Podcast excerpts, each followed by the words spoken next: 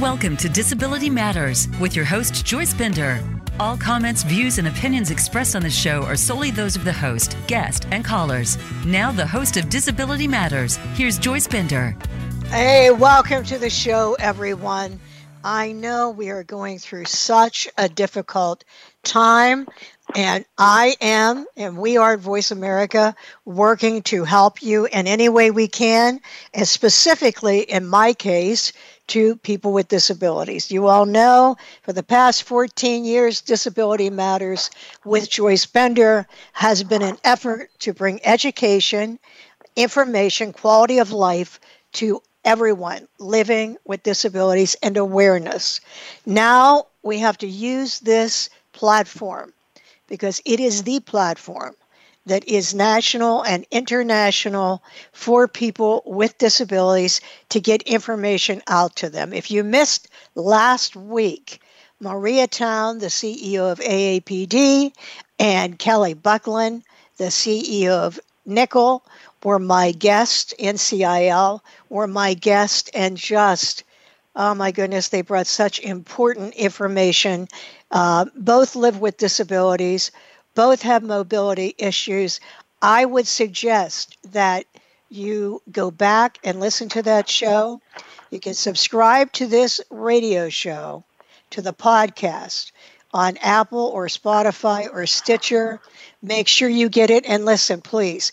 We want to get the news out. We want to get this information out to all of our brothers and sisters living with disabilities. Share it make everyone aware so we can be sure everyone gets the most news on time as they can. So today, I am, I, I got to tell you, I met Jennifer Mathis years ago.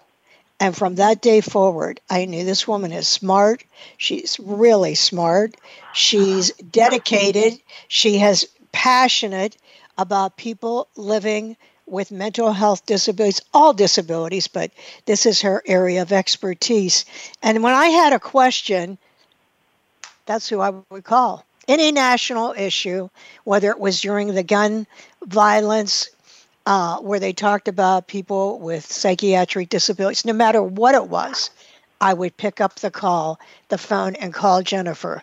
And she is so highly thought of national. Really, as a disability rights voice for people living with mental health disabilities. She is the reason I am on the board of Bazelon uh, Mental Health Policy that she works for. And you need to listen carefully to this program. So, welcome to the show, Jennifer. Uh, how are you Thank today? you, Joyce. Um, I'm good. I'm good. I'm hanging in as we all are trying to do. Well, you are today going to be a very important voice for many, many people because, as you well know, people with mental health disabilities are going through such a time. Uh, we we have this emergency in our country right now with COVID nineteen. I thought maybe that first you could talk about, uh, tell our listeners what we are doing at Bazelon to ensure the rights of people with mental health disabilities to make sure they're treated equally during this time? Sure. So um, we've been, uh, I feel like, doing COVID 19 work uh, almost round the clock these days. Um, there are several different uh, types of things we're doing. First and foremost, we have been um, very focused on these um, legislative vehicles, that these um, bills that are moving through Congress, because that has the potential to, uh, you know, provide a lot of relief for um, so many different um, segments of society, so address so many different issues where people are hurting and in danger right now um, that, that has been a really difficult process, um, as anybody who is following it knows. Um, and we're now on the third uh, legislative uh, bill, and um, negotiations have broken down a couple of times, and they're you know continuing and um, let's hope that you know we can get something out soon. Um, and I think there will certainly need to be more bills. And I will talk a little bit about some of the things that are uh, in those bills, um, some of the things that um, may not be in the bills, uh, the things that are being kind of tossed around and considered. Um, another thing that we're doing is we're continuing to do our cases that we've got. We've got a bunch of um, existing cases where we're uh, enforcing the rights of our clients. And, you know, in many of those cases, in pretty much all of those cases, it's a whole new ballgame now. It's a whole new world. And I think we're all struggling to figure out um, how to ensure that their rights uh, get implemented and enforced um, in this environment. Um, it's really ground so many things to a halt. We have all of these community integration settlement agreements, and you know we've had thousands of people with psychiatric disabilities who've been transitioning out of institutional settings and into the community. And now all of a sudden, everything has stopped. Um, it is a disaster uh, because community providers um, are not able to uh, serve all the people they need to serve given the current restrictions on them in many cases. Um, people are just not moving out. People are stuck in institutions. Institutions may be death traps right now. Um, and we're all trying to figure this out and what can we do with telehealth that isn't already happening and how can we greatly expand that? What, what changes do we need to make um, to ensure that um, people can get what they need?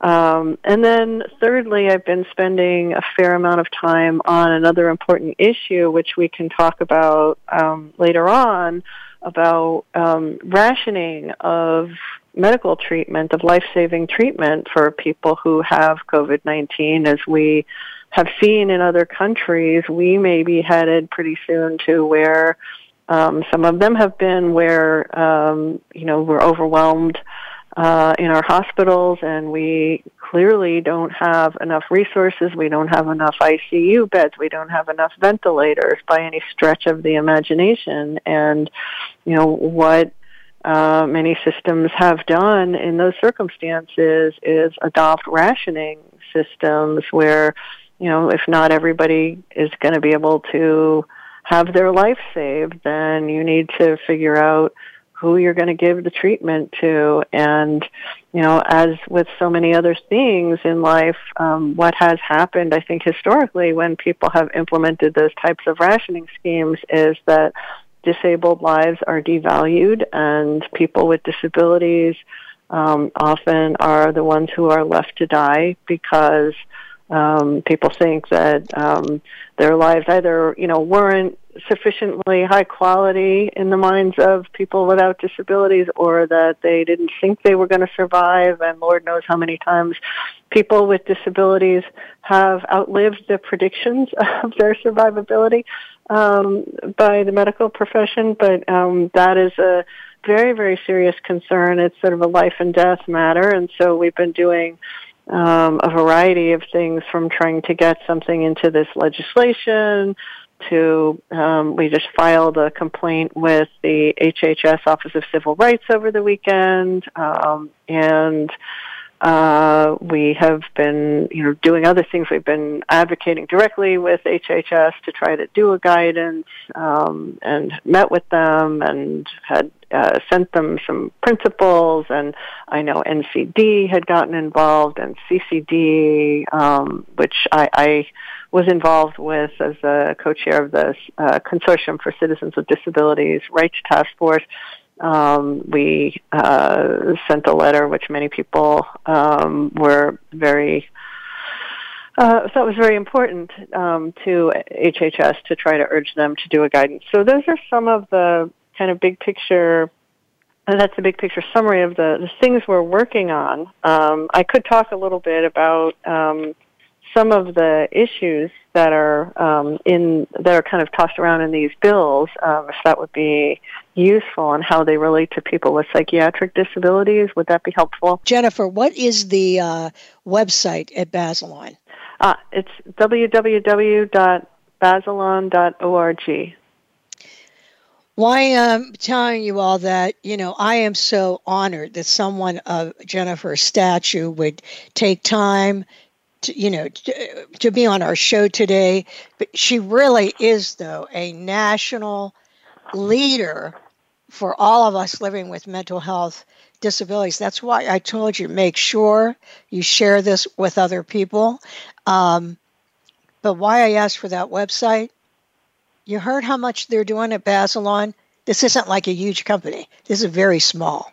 Look what they're doing tirelessly. So dig in to that pocketbook, that wallet, make a donation today. Uh, get it out. I don't care how small, but we can't help people if you, if we don't have revenues coming in. Um, yeah, Jennifer, I would really uh, I know there's so much going on right now with these bills uh, and, and, what happened at uh, in Washington. So why don't you go ahead and talk about that? Sure. So, yeah, I, a lot of the uh, issues that are faced by people with psychiatric disabilities are the same issues uh, faced by people with other types of disabilities, and a lot of the things that Maria and Kelly talked about. I think. Um, are issues as well for people with psychiatric disabilities.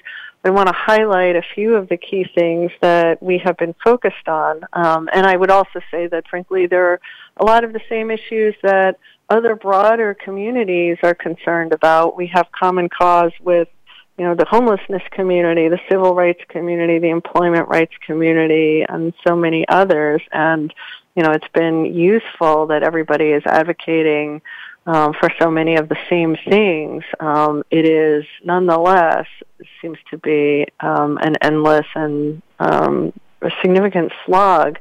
Um, and you know we're not getting um, so much of, of what we need. Um, but I would say certainly um, one of the most important things that you know is in these bills to some extent, um, or is in some of these bills, but it's just not nearly enough. Is um, support for home and community-based services, and that is so key. As I mentioned before, that what we're seeing in our cases is that you know people have been stuck now in institutional settings. It is um, a scary situation. I mean, it's not only as it always has been, a violation of people's civil rights that um, they are stuck in these institutions, um, when they could live in more integrated settings, um, and thousands and thousands of people in our cases around the country. Um, but you know, in addition to that, in many cases, these institutions have become even more prison-like. Um, in some of the nursing homes where our folks are in Illinois. Uh, people are not even allowed to go out the door when, I mean, they're not committed there. There should be no restriction on them doing that, but um, because of the restrictions around COVID-19, um, that has happened. And so they are not only needlessly segregated, they literally can't leave, um, and uh, it is you know, run like a prison in many ways now, and they have no prospect of getting out in the near future because everything has shut down and uh, it just makes it more and more urgent. And I, I, the other thing I should say is that, um, you know, institutional settings, whether they be nursing homes or psychiatric hospitals or prisons or jails, I mean, right now, uh, are probably the most dangerous settings that one could be in in terms of this uh, pandemic. And we've already seen that, you know, one of the first places it started was in a nursing home um, in Washington state. Uh, that is started in the U.S. Um, and so many people died in that nursing home. It's been so difficult to contain the spread in institutional settings.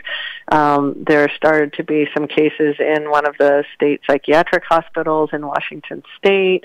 Um, you're starting to see some uh, cases break out in other institutions, and you know these places really, I think, have the potential to become death traps. So it is just our usual concerns times 150 uh, right now that we get people out. And, you know, it is ironic that actually if you look around the world, there are efforts, including in this country, to start releasing people from jails, um, you know, people who um, don't have a record of violence or aren't there for a violent crime, um, people who, you know, the, the jail uh, the correctional administrators decide, you know, if we're going to release some folks, these are the folks we think we can release um, right now. And so you've got people being released from jails, and yet people are stuck in um, disability institutions. And really, you know, there has not been the same kind of talk about let's get lots of folks out now. And in fact, it has been so much the opposite because the community system is shutting down and collapsing. And so um, we desperately, desperately need help there. And the one thing I would say about these legislative pieces is that, you know, everybody talks about HCBS, home and community-based services, and that's something that, you know, the disability community understands as, you know, a set of services where it, it allows people with disabilities to live in their own homes in their own communities. And you know we all think about HCBS and understand what we're talking about but with mental health I think because the financing sometimes you know works a little bit differently under the Medicaid system which is pretty much the whole public mental health system is is financed by Medicaid um, HCBS by itself doesn't always clearly mean community mental health services. And so I've been a little bit concerned, and I think it's important for people to carry the message that it needs to include whatever you mean by HCBS, it needs to be clear in these bills that it's not just what we call HCBS waivers, because those usually don't include people with psychiatric disabilities for complicated reasons. And so there's other services. They're funded by other parts of Medicaid. They're not always labeled HCBS, even though they are home and community-based services. Um, but most of the community mental health services are funded separately under what's called the Medicaid rehab option. I don't want to get too wonky about it, but um, the point is that it just needs to be clear that whatever Congress does, that with HCBS, it needs to be clear it's also covering mental health.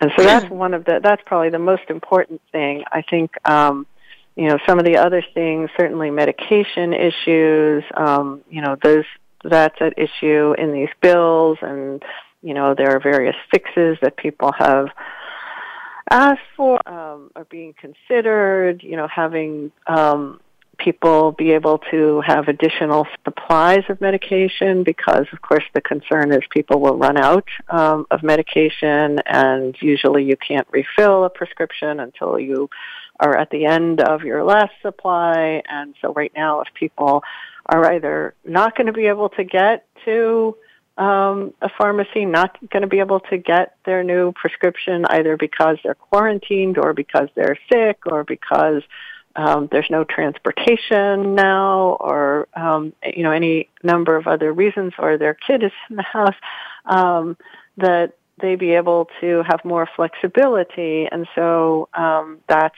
certainly another issue that has come up. Um, unemployment insurance, paid leave for people who have to be out of work. Um, paid leave was addressed paid sick leave anyway um, in one of the prior um, bills that was passed, relief bills. But you know, it really wasn't enough. It was two weeks of paid leave for some people, and um, you know that's given um, how this is stretching out. I think not going to be nearly sufficient. So I think those battles are continuing, and then there's concerns about some of the negative things that we keep hearing that you know there are um, provisions that are being tossed around to waive provisions in the IDEA for kids with disabilities, to waive the Every Student Succeeds Act, which would um, set, which did and does um, require um, uh, goals and services for kids with disabilities in school, and so um, you know, those are concerning um, efforts to sort of use the pandemic to try to, I mean, understand why people would be concerned that it would be harder to provide some of the services that we've been providing once everybody is doing something like remote or distance learning, but you know, that doesn't mean that you leave kids with disabilities by the wayside and say, oh, well, we're not going to educate you anymore. So um, that's been concerning. Um, there were provisions that I think people were seeking to basically waive or change the ADA. Um, in terms of workplace rights, um, confidentiality concerns, so that um, I guess they could ask more questions of employees with disabilities to, or disability related questions, medical questions they usually wouldn't be able to ask um, because they wouldn't be job related. Um, that was pretty concerning because uh, it seemed like people were seeking very broad changes, which are not necessary. And in fact, the EEOC has issued guidance about how you deal with a pandemic and what an employer can do. And it you know, does say employers can do certain things that under other certain circumstances, other, sorry, other circumstances they might not be able to because now it would be consistent with business necessity. And so they've addressed that already. There isn't a need to um, change the ADA um, to give employers more more rights or roll back workers' rights. So anyway, that's a you know summary of some of the um, highlights of um, what's in these bills and how it um, affects folks with psychiatric disabilities. Well, actually, I'm going to start with the most recent thing. I mean, what you just talked about, uh, which is kids, children at home with disabilities. You know, I know what you're talking about, how the Secretary of Education is trying to roll something out where um, there would not really be shall I say, a demand uh, on on the IEP services. What this was just asked to me. What what would happen? I mean, what would happen to these these children? Right, I have no idea what would happen. It's a frightening prospect, and you know, I I mean, let's hope that um, that does not happen. Um, and certainly, you know, folks should be aware it would, I mean, be for presumably a limited period of time. It would not be permanently changing the law, but nonetheless, I mean, even for a temporary period of time, we could be talking about a significant period of time and it's obviously unacceptable for kids with disabilities to um, you know, simply not be able to get any of the help that they need. I think some of the um, the answers will have to be, you know, very similar to the community-based services issue um, that I was talking about before, with getting people out of institutions. The community providers, um, you know, are they're having to deal with a different situation where they can't have contact with people and you know they part of their job, what they do every day, and engaging people and um, you know helping people navigate different situations in the community and helping people get housing and helping people get jobs and um, helping people integrate and helping people build skills. It's all you know in a lot of in-person contact. Well, you know a lot of that can potentially be done remotely. And so, you know, people are exploring more and more telehealth. And I think a lot of the services for kids in school, whether kids with disabilities or kids without disabilities, I mean, people are now doing Zoom learning. And so um, I think people will have to be creative um, and, you know, figure out how to do a lot of the services that they used to do before through different ways, through um, you know the phone and through the computer and uh, video. Um, lots of concerns, obviously. Lots of families don't have access to uh, the computer technology, and um, you know the, it's unclear how this is all going to play out, but. I mean, the answers have to be that we have to get creative about how to do things differently rather than just saying, you know, we're giving up on these kids and we're giving up on these people and, you know, that all we can do is just waive the requirements because we couldn't possibly help them. Well, it's a it's a terrifying thought, but this is why this show is so important so that you can be vigilant. You know, if you're a parent, you can be on this. You know to follow. You know, wait, what are we doing in our state? Of course, this would be federal, that you need to know what's going on so that together we can hold the course, so to speak. Um, well, hey, every half hour we have our news break, Advocacy Matters, and we have Peri Jude Radecic with us. Peri, how are you? Hey, Joyce, I'm, I'm doing fine. Uh, practicing, uh, you know, what the governor is asking Pennsylvania to do, which is uh, work remotely. And so Disability Rights Pennsylvania is open for business and uh, our intake system is open. So, uh, you know, doors are open remotely, virtually. Well, no, that's good for everyone to know. That's good for everyone to understand. So I'm glad you brought that up. So, Peri, what do you have for us today? So, uh, you know, it's interesting, and, and I want to support what Jennifer has been talking about about that legislation. And at Advocacy Matters, what's important is that that people take action, always take action. And today is an important day. And so there are numerous ways uh, and different organizations you can go through to take action on this third piece of legislation that's moving through the Senate today.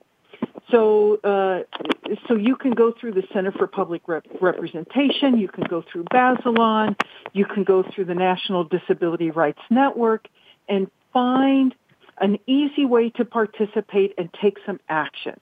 And I think that's important because, uh, yes, we are told to uh, participate in a community exercise of isolation.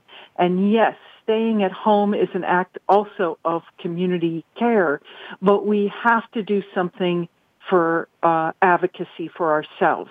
And right now, right today, that's going to one of the organizations that we rely on nationally to take some action on these bills that are moving through Congress and do something for yourself and for the entire community and make sure that people with disabilities are included in the legislation that Jennifer is talking about. And it's as simple as clicking on a link, filling out your name and address, and telling Congress to include people with disabilities, to include people with mental illness in, in the legislation that's moving through Congress now. And that would include increasing funding for community uh, community mental health uh, because we've lost so much funding over the years. So we will have a couple of actions on our website soon that you can participate in to get into a, a point uh, that you can access. Uh, we are not expendable and we're not going to rest until the legislators create equity for our community throughout this crisis. So we're going to keep posting information like other organizations, we'll have our own uh, COVID-19 resource. We're working on that web page now. So that's the only way we're going to make it uh, through this uh, crisis, and, and it's we're going to do it together. So um, really, it's important that people uh, take uh, take action and uh, do it through advocacy. Um, so true. Hey, Peri, how about giving us the website Yes, it's uh, disabilityrightspa.org. And what a great organization that it is. And Peri, I want to thank you for fighting the fight every day for all all people with disabilities in Pennsylvania. Um, I mean, you have done so much. I'm so uh, just proud to have you with us. Thank you, and uh, thanks for having this important topic today. Absolutely. Thanks, Peri. Well, Jennifer, um, you were talking about, I have a question. When you were talking about sure. ration, rationing, now I'm yes. picturing this. I'm picturing, uh, you know, two people with co- uh, coronavirus, one 50 and in you know, pretty good health, the other person with uh, disabilities like any disability, but cystic fibrosis, whatever, where are they going to give that help to first? And my guess is going to be the healthy person. Well, that's exactly right. And that's what we are seeing happening in Italy.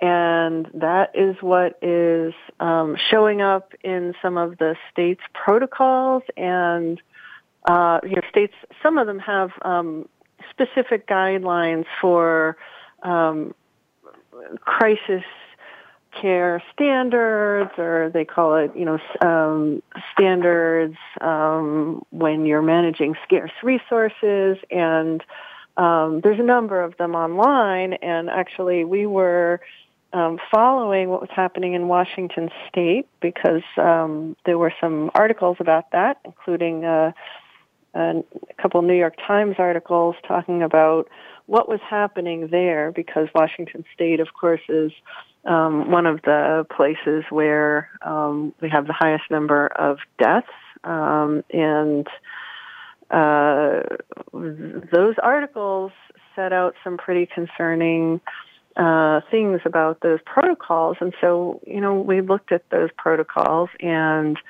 um, they say things like well, in deciding who gets the treatment, um, if there's not enough to go around, you one of the things you consider is um, they call it baseline functional status, um, like loss of reserves in energy, physical ability, cognition, and general health.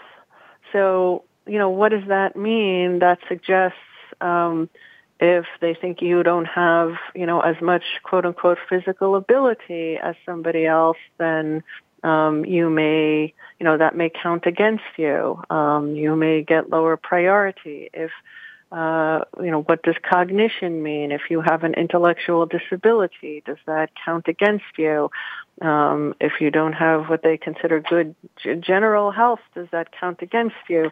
Um, there were uh, other protocols online from Washington that said um, overall survival um, is maybe qualified as healthy long-term survival, um, rec- recognizing that this represents weighting the survival of young, otherwise healthy patients more heavily than that of older chronically debilitated patients. And so, yes, if you have you know, the cystic fibrosis or if you, um, you know, have, have any number of um, significant disabilities, um, you know, intellectual disabilities, um, spinal muscular atrophy is named in, not in Washington's protocols, but some others. Um, and uh, certainly we know folks who have spinal muscular atrophy um, who, you know, in some cases use a vent um, themselves,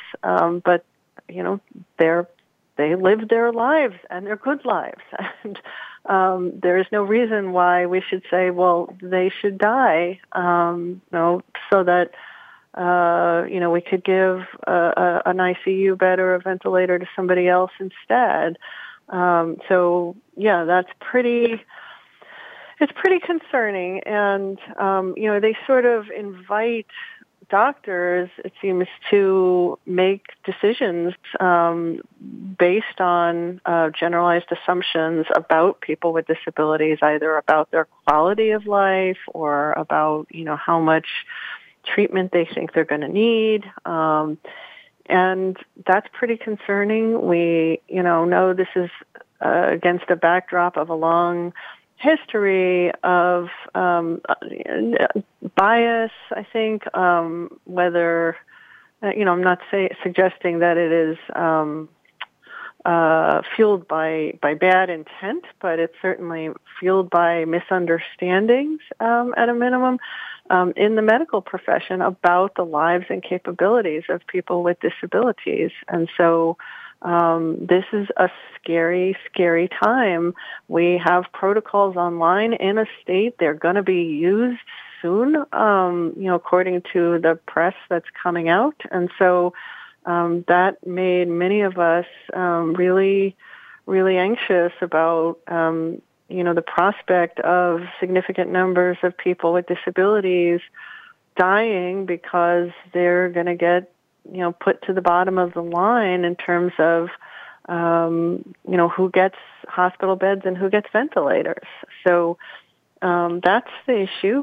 Um, we filed a complaint, um, did it very quickly over the weekend um, on behalf of the ARC of the, the United States, uh, Disability Rights Washington, the P&A, um, the a group called SAIL, Self Advocates in Leadership, um, and I think uh, there was another plaintiff. Well, there's uh, Ivanova Ivanova Smith, um, who is uh, an individual uh, with an intellectual disability. Um, and you know we challenged, and th- this complaint is filed with HHS Office of Civil Rights. Um, the lawyers are, are Bazelon and Sam Bagenstos, the Center for Public Representation, the Autistic Self Advocacy Network, um, Disability Rights Washington, and the ARC. And so, um, what we are saying is that um, this scheme is discriminatory, that um, it disadvantages people with disabilities um, in ways that are not uh, called for, not appropriate. Um, it invites doctors to make decisions based on um, unfounded assumptions about their disabilities.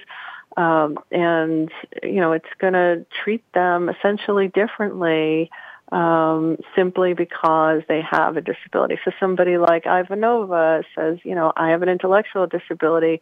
This talks about cognition being a factor that counts against you. I may not get a vent if I get COVID-19 and I'm in the hospital.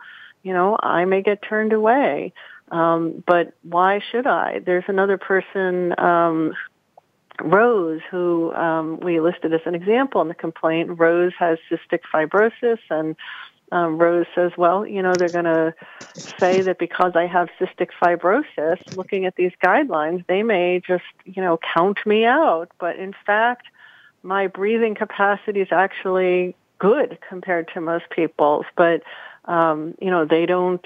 Um, they're not going to do that kind of assessment. Potentially, they're just going to count me out based on um, the kinds of protocols that they have. And so, um, we are hoping that HHS will issue a decision um, very quickly on that because everything is moving fast and you know who knows but it seems that within the next month or so we could be in situations where um, in Washington or other states um, people are triaging in hospitals and they are you know deciding who lives and who dies. And we just want to make sure that people with disabilities don't become a big casualty um, of the, that decision making because of the built-in bias um, in that process. That would be terrible, Jennifer. You know, I'm sitting here. I'm sorry, be. I couldn't. I couldn't even speak for a few moments. I'm thinking about yeah. what you said. I, I was actually speechless because you know what? Yeah. That's that's like eugenics I mean, that's yes. horrible. It is. It's like eugenics. Yes. It's like, okay, uh, you are healthy. You don't have a disability. You, you do have comorbidities. You have more than one disability. Um, that includes a psychiatric disability. And uh, imagine if they made making decisions like that. I mean, it just takes well, my right. breath away. That's it right. does. And and you know, I it's interesting. Um, we filed a complaint with, uh, at the Bazelon Center. We filed a complaint together with the Texas P&A and the American Diabetes Association just a couple of weeks ago with HHS um, Office of Civil Rights on an organ transplant issue, and it's you know a similar set of issues. It's a different context, but it's the same idea of rationing um, medical treatment, or in this case, really scarce organs, um, when there aren't enough to go around. And that's another area where, you know, you have the same conversations about, you know, who lives and who dies, who gets the organs, who doesn't, and, you know, what kind of schemes do you use? And I think it's an area where we have seen that there is a long history of disability-based discrimination um, that has really gotten more attention because that has been happening more. Obviously, this issue of rationing life-saving treatment, you know, in a pandemic doesn't come around that often. Um, but the organ transplant issue is always with us, and so um, there have been a number of states now that passed their own laws. We think the ADA applies clearly, but um, because that doesn't seem to have changed the world. Some states have passed some very specific laws about this. But one of the things that I noticed is that if you look at the laws on the books now, um, or not the laws, but the um, uh, the protocols in many um, organ transplant centers or hospitals, um, you'll see that a lot of them have uh, exclusions or negative weight for psychiatric disability, and so um, you know, we just had this situation where we had a woman who was trying to get a pancreas transplant for diabetes management. Um, it was not actually a life or death situation in her case, but it's important. And um, she was denied the transplant simply because she has PTSD. It wasn't anything about her PTSD that in particular they um, had an issue with and they couldn't articulate and didn't, you know, have even any basis to suggest that it would impact her negatively. But um, the decision was you have PTSD, you're out.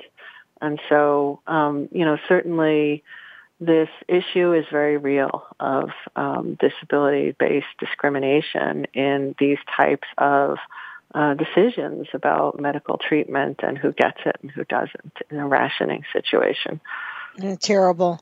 Hey, Jennifer, uh, I want to talk to you specifically uh, about people with mental health disabilities, uh, let's say clinical depression, bipolar disorder, mm-hmm. no matter what it is, but that are at home, isolated. Yes. What suggestions do you have? Because as you know, that that can actually be that can be a life or death situation. So for people yeah, listening to the absolutely. show right now, for people listening to the show right now, what what advice do you have? Well, I think probably the most important thing is that even if you are physically isolated, you know, you don't have to stay socially isolated and you can reach out to people and you need to stay connected to people. We all should be doing that right now. Somebody um, recently suggested, actually I think it was Mark Salzer um, at um, Temple University who first said, you know, we shouldn't be saying um, social distancing. That's the wrong word. We should be calling it physical distancing um, because we really uh, don't want to be doing social distancing. We want to be doing social connection. Yes, we may need to have physical distance and physical isolation, but that is very different than um, social isolation, which is incredibly damaging. And so let's not let our physical isolation become social isolation. So that, I think, was just such an incredibly important point, and I hadn't thought about it that way. Um, and then right after he said that, the World Health Organization came out and said something very similar. Um, so it was interesting, but I think that's a really important point that, um, you know, simply because you are isolated in your home and we're used to seeing people and spending time with them physically does not mean that, um, you know, that's the only way that we can connect to people and it is important to connect other ways. Um, and, uh, you know, I, I think that this is the key to good mental health services. Really, uh, you know, is is connecting with people, um, and whether it's you know people with mental health issues that aren't necessarily that significant on the spectrum, people who are going to therapy or seeing a counselor, um, or you know, it's people who have very significant issues who, you know, are receiving peer support services in a crisis or, um, people who are getting, you know, supported employment services or people who are um, under well doing something called motivational interviewing where you know often people who have lived in an institutional setting for a long period of time it's hard for them to even envision what life is like to live in the community anymore. And so you know to help them think about what they want what their goals and desires are for transitioning to the community you have to go through a process. It's all about connection. It's all about really developing relationships. And we have all these fancy names and structures for our mental health services, but really, you know, at the core, it is all about relationships. It's all about social connection, building relationships of trust with people, having people that you can um, talk things through with, that you can um, uh, you know, disclose information to and feel comfortable about it and kind of, you know, have help working things through. And so it really is, um, I think the key, whether it's a, you know, significant psychiatric issue that someone is dealing with or, um, you know, something that is just, you know, the ordinary person going to counseling. Um, you know, it, it's all really important to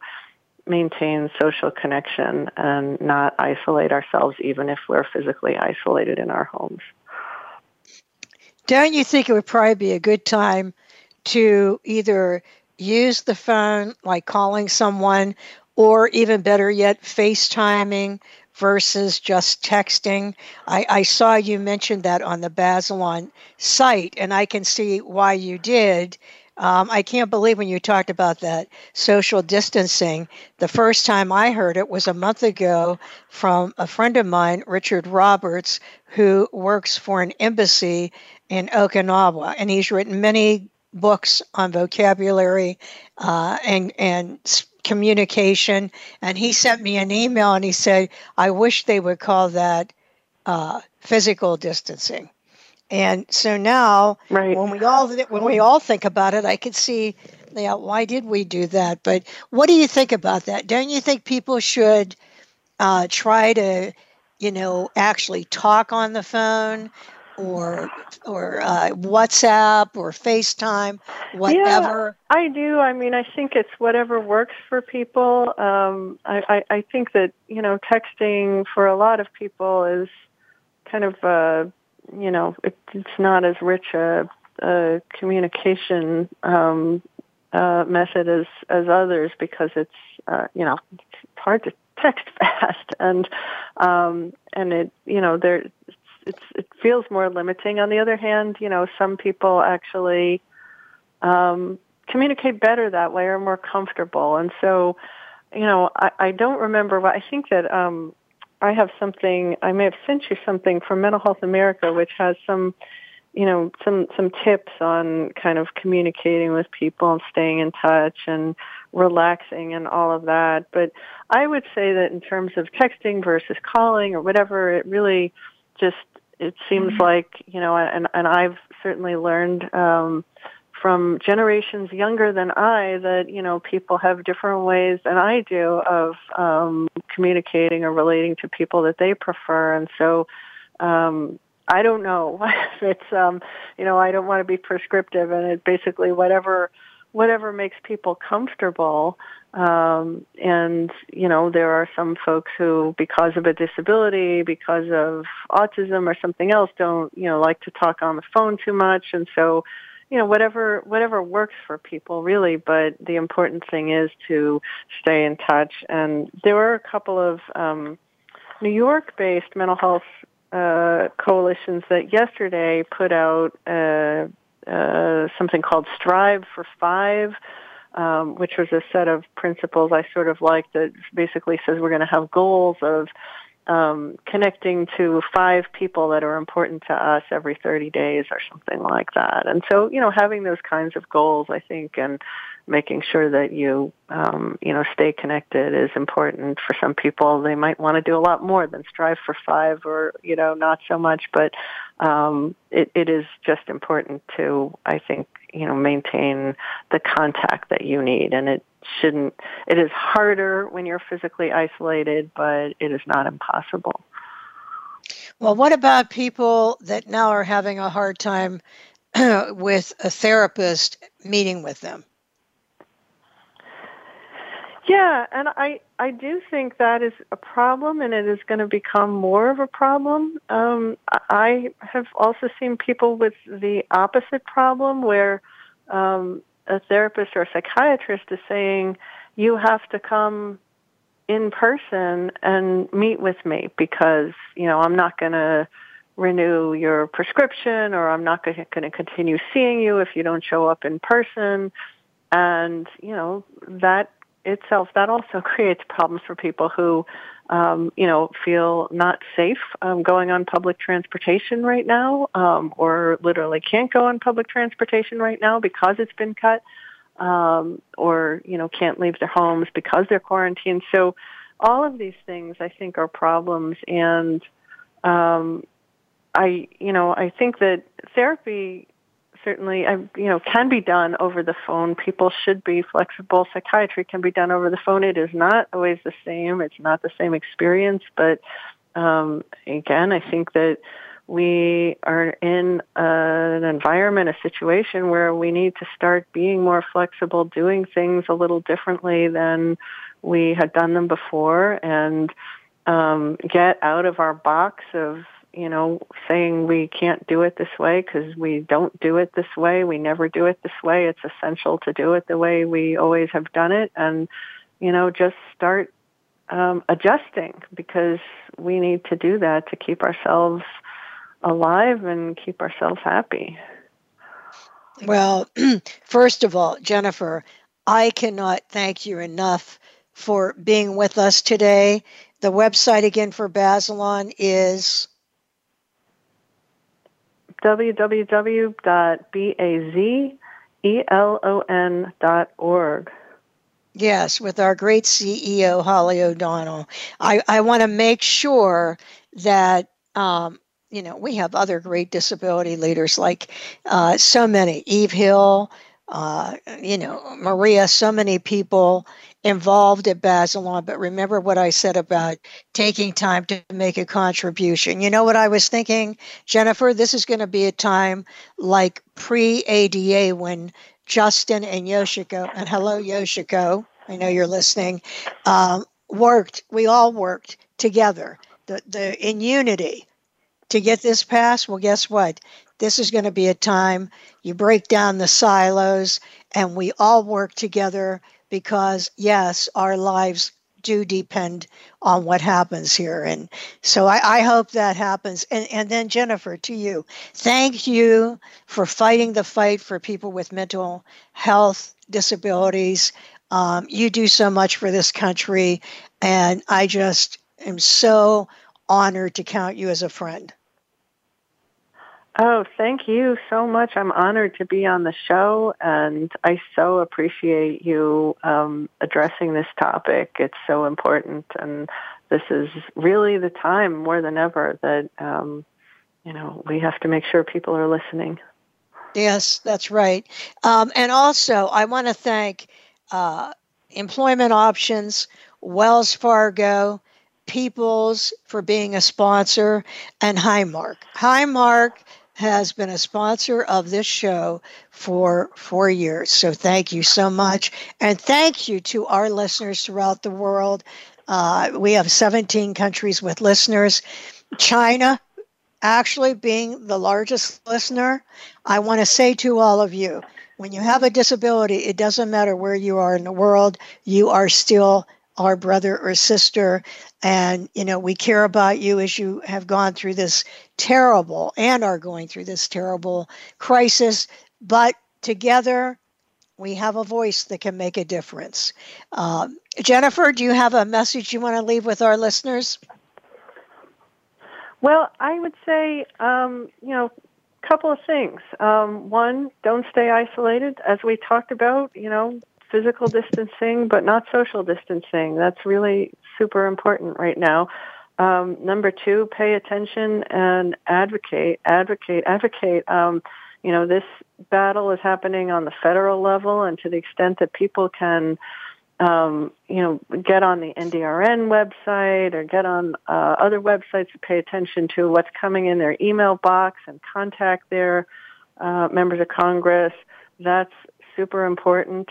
But, you know, even after these federal battles are done, there's going to be a lot of advocacy people need to do with their states. And so be in touch, be in touch with your local advocacy community, with the P&A, with the independent living centers and all the local disability groups to act together, okay. figure Speak. out what you should be doing and speak up. And, uh, yeah, speak up, yeah, exactly.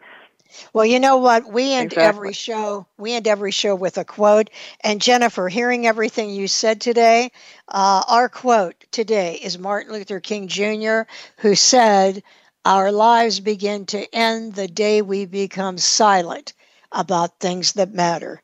As she's saying right now, don't be silent. This is Joyce Bender, America's Voice, where disability matters at Voice America com. Be safe, everyone. Talk to you next week.